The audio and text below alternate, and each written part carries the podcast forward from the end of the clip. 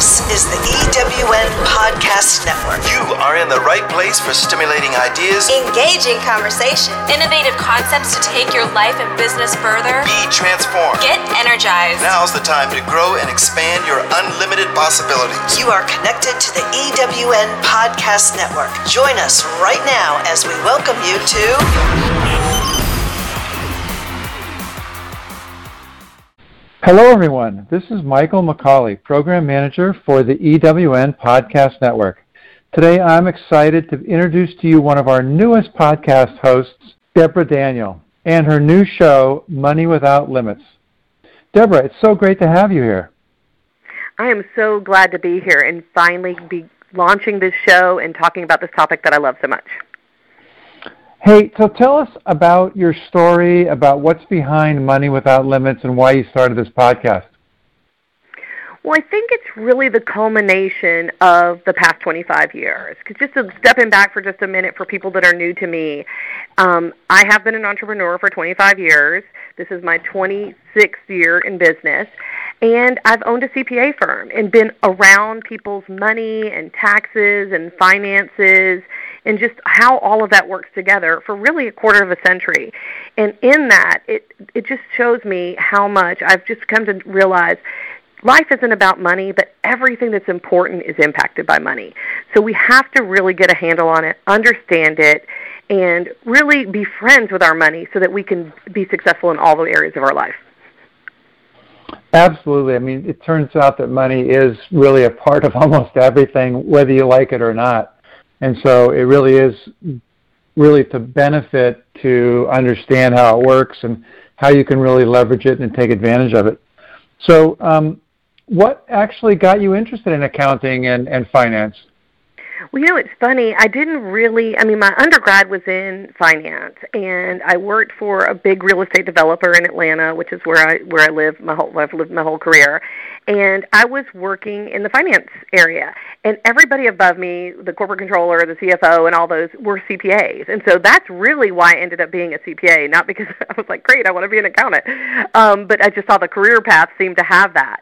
But the funny thing was, a few years later, I really only worked in corporate for about 5 years, and soon after my husband and I got married, I got recruited away to work for a big Fortune 100 company, and it was, really a lot of fun to be, in your mid-20s working, really for a New York Stock Exchange kind of company, but it was really a boring job. I was busy about a week of the month, and the rest of the month, if we were not, they did a lot of mergers and acquisitions, and we would fly around the country and do diligence and stuff like that.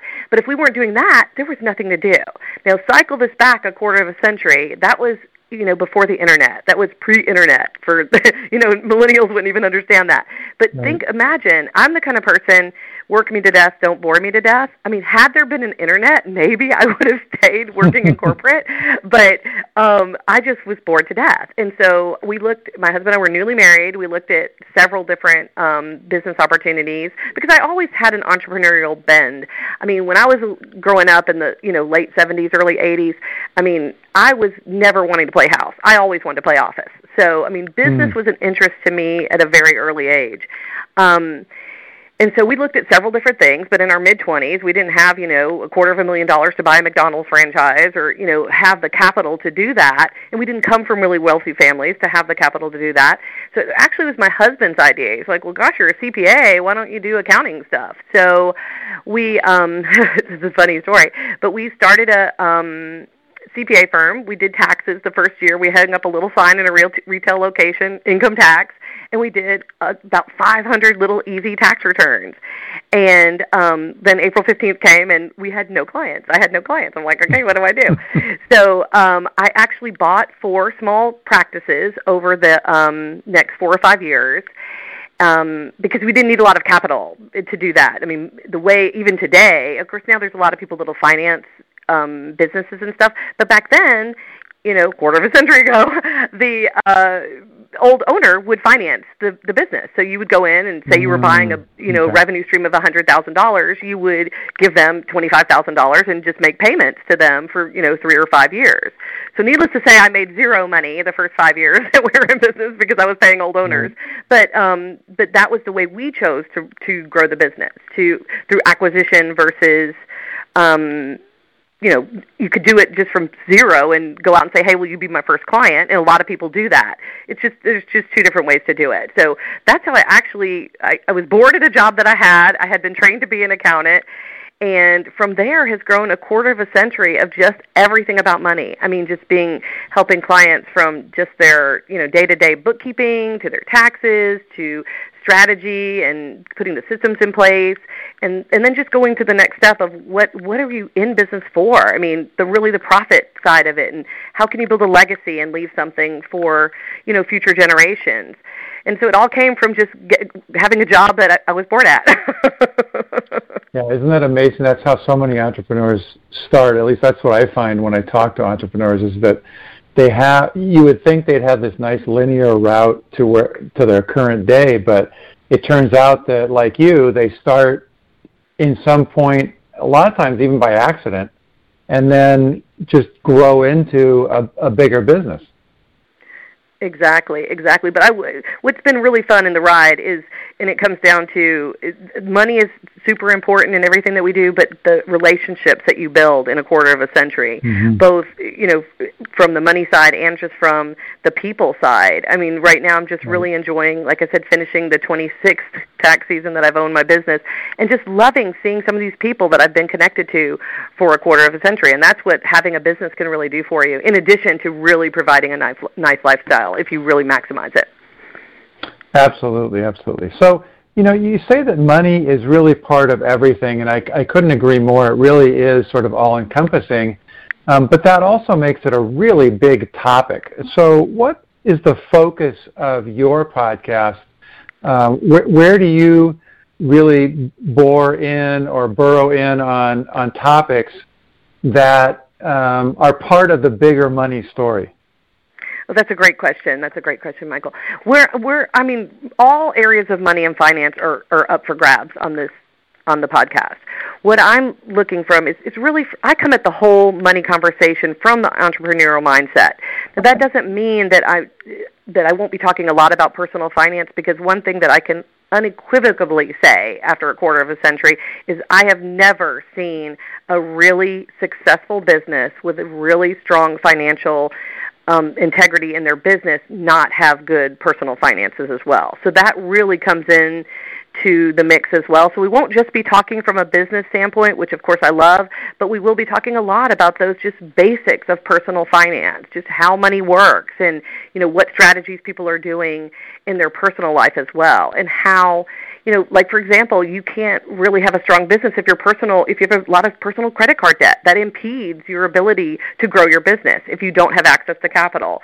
So all those areas, again, always from the direction of first entrepreneurial topics, but personal finance will be a big part of it too. And I love to talk about the way our whole mindset about money impacts things. I kid around sometimes that the P in CPA stands for psychologist, because people will tell me stuff that I don't think they even share with their spouses sometimes, because money is that impactful. I want to change the money conversation. We shouldn't be able to talk with our friends and our colleagues about what you're doing about money, how you're handling your money, what are your best practices. It's almost a taboo subject sometimes, and I really want to change that conversation. Yeah, absolutely. Now, you mentioned both the entrepreneurial mindset and the personal finance mindset. Do you find that that's an area where a lot of entrepreneurs run into trouble, is keeping the business or the entrepreneur piece separate from the personal piece? It seems like people that I meet, they tend to either not even know there's a line between those two, or they know it's there and just ignore it in some cases. Oh yeah, that's definitely a problem. People intermingle the business and the personal way too much. I mean, the thing is, if you're not treating your business like a real business, paying yourself a salary, setting yourself up for retirement and things like that, you really kind of are it's self-employed. And I think there's a big difference between self-employed and being a business owner. Self-employed is like worse than having a job. At least when you're employed, they are giving the work to you. When you're self-employed, you're having to go find the work, and you're not taking advantage of all the structure and the benefits of really owning a business. It's kind of like, I think, no man's land in between there. Yeah, there was that joke where I went into business for myself and then found out I worked for a terrible manager. Exactly. That I see a lot. Well, it comes back to, I've heard so many times, and I see it myself, especially women business owners. And I'm not anti-male by any standpoint. I just feel like women do have a little bit of a different conversation. So we will have primarily women on the show, but, love the guys too, love my husband and my son, and they need to know about these topics as well. But, to most entrepreneurs are out there working 90 hours a week to avoid a 40-hour paycheck. That doesn't make sense. Yeah, right. That doesn't make sense. And they're not making as much per hour either, it doesn't look like. Entrepreneurs are some of the worst paid people in the business world, I think. Exactly. Not if they get this whole money piece put together right, though. Yeah, absolutely. So who really is the focus of your listeners? Who are really the target listeners for Money Without Limits? To me, my ideal listener is a business owner that wants to maximize owning a business, that wants to really treat it like a business, not just a side gig. And I know that the whole gig economy is a big topic right now, and that's great. If you need the security and want to stay in a corporate kind of world and you want a side gig, I don't think a business owner is a gig person. This is not a gig when you're doing it full time and running it the right way. And so those kind of people that really want to get the most, not just money, but lifestyle that comes along with owning a business, because the business can provide a lifestyle that's more than just the money that goes along with it. Yeah, it can. And it's interesting you mentioned that gig economy idea, because that's really caught fire in the last few years. But in the 20 or so years since you've been in business, it seems to me that the whole business world has just completely changed. And I still think back to my grandfather, who worked from 18 years old to 65 and retired with the same company. And that world just seems to be gone, or or my dad, who had, who started his own business. He was a retailer, but he stayed in that business for 30, 40 years. That is almost gone, it seems like. And so it's almost like the whole business community has kind of been an upheaval, and that really affects the way people handle money, doesn't it? Oh, definitely, definitely. It's so funny. If you look at a millennial's resume, they almost intentionally stay in a position for a year or two, get everything they can out of it, and move on to the next gig. When I was first in business 25 years ago, and I'm looking at somebody's resume, I would have been like, "What's wrong with this person? Why can't they keep a job?" And that's just like a totally different mindset. Yet, as business owners that maybe have that mindset, we have to be able to pivot to how the new economy is happening. It doesn't stay the same, and that's really where people get in the most trouble that I see in business, is they're not willing to be that constant learner, to be that constant what's going on best practices. They just stay with their head too buried in the day-to-day fulfillment of what their business is, and the economy goes past them. That's the real danger. That's what I think is so valuable about a podcast like Money Without Limits and some of the other shows that are on the eWomen network, is giving that great best practices, what's working out there, because the reality is 95% of business really is the same. That little 5% that's different is your little secret sauce, but we all need to do marketing. We all need to do sales. We all need to have processes and systems in place. And so being that constant learner is what I think really catapults people to success. And I think from the personal standpoint, people will get a lot out from the show, because we will be talking about the personal finances that do impact business. And that also is something that, you know, we're just not taught in a formal environment. I mean, I have a finance degree. I have an MBA in finance. I did not learn about personal finance in either one of those degrees. There is no mechanism to teach people how money works, to understand about compound interest, to understand about good debt versus bad debt. I mean, all of those things we just need to know, and you just don't come out of the womb knowing them. Yeah, doesn't that seem crazy to you that they don't teach people specifically in school about the simplest of financial things, like balancing a checkbook, or, as you say, what compound interest means, or what the debt-to-equity ratio is, or what it means to have equity versus debt, or what it means to have borrow from a bank versus borrow from an angel investor. But it's amazing they don't teach any of that in school. Exactly. Less than 4% of high schools even have the topic of personal finance mentioned in their curriculum. Really? Wow. I'm excited. I know that because of the school that my son goes to is one of those schools. They all are required in high school to have a semester of personal finance. And that is just, it's unheard of. It's, like I said, it's less than 4% of the high schools in the country. Wow. Well, so that's even more need for a show like yours. Exactly. And that's actually how I got started talking about the topic of financial fitness. One, because I had teenagers myself. They're a little bit older now. But I was seeing that they and their friends really didn't get this whole money thing. So I started talking to clients about, hey, would your kids be interested in this little financial literacy program that I'm putting together? And I told them kind of the topics. They're like, heck yeah, I'm going to take my kids, but can I come too? And so it really kind of blossomed into people are embarrassed to say that they don't understand about it, but it's something we really need to know. I mean, people know more about the latest sports statistics or who the biggest, you know, TV star is or whatever, but they don't know how to handle their finances. There's something wrong with that, and I'm going to change that with this podcast. Yeah, absolutely. I mean, I know our youngest son really had trouble with finances, and he just didn't have any appreciation for it when it was being taught to him, and until he got out on his own and realized that, you know, holy mackerel, there's too much month at the end of the money, and I don't know what to do, and how am I going to manage things, and what's going on, and boy, I should have listened when I was back in that class. Until he was in that situation, he just didn't realize how important that kind of information can be.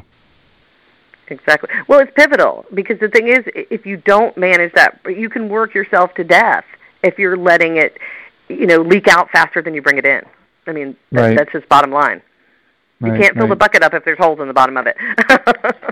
Exactly. Now, earlier I think you said you would have some guests on the show, and you'd be interviewing those guests. What types of guests will you have?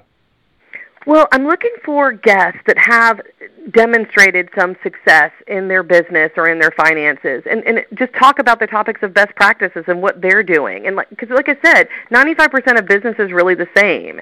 We all have the same needs. So if somebody else is doing something in retail, it can still be utilized in service businesses or in another, in an online marketing kind of business.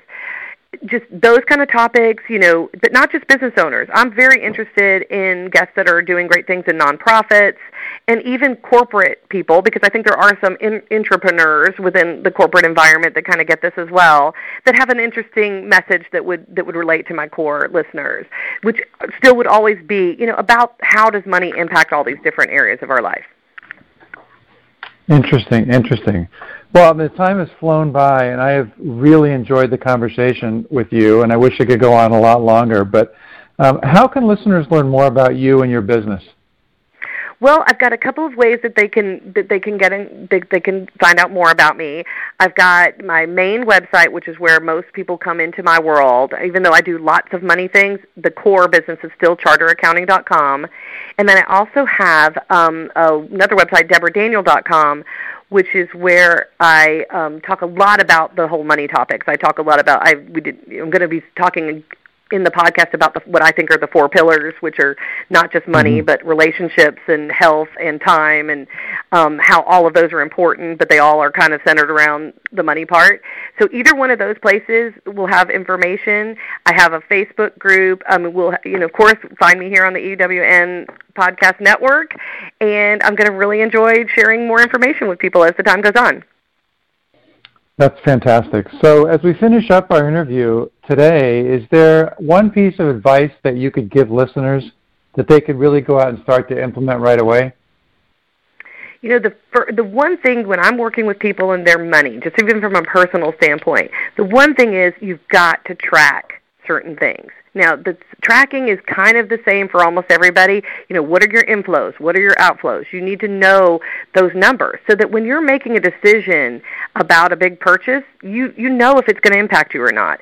So in your business and in your personal, find the key numbers that you need to be tracking and track them. It's not like you have to spend all day, every day, looking at your numbers and everything, but just you can't put your head in the sand. I guess the biggest thing is get yourself educated. Find out where your gaps are and fill them. That would be the first piece of advice I'd give to my kids if I was talking to them about what to do. That is fantastic advice, and I think everybody could benefit from that. So I really hope you tune in to Money Without Limits. It'll really be a phenomenal show. You'll get so much great information that you can really use both in your businesses, Deborah said, and in your personal life, and in the place where those two things come together. So it's an incredibly valuable bit of information. So again, I hope you listen to the show. This is Michael McCauley wishing you a fantastic day, and I'm hoping that you experience Money Without Limits in your life. So goodbye for now.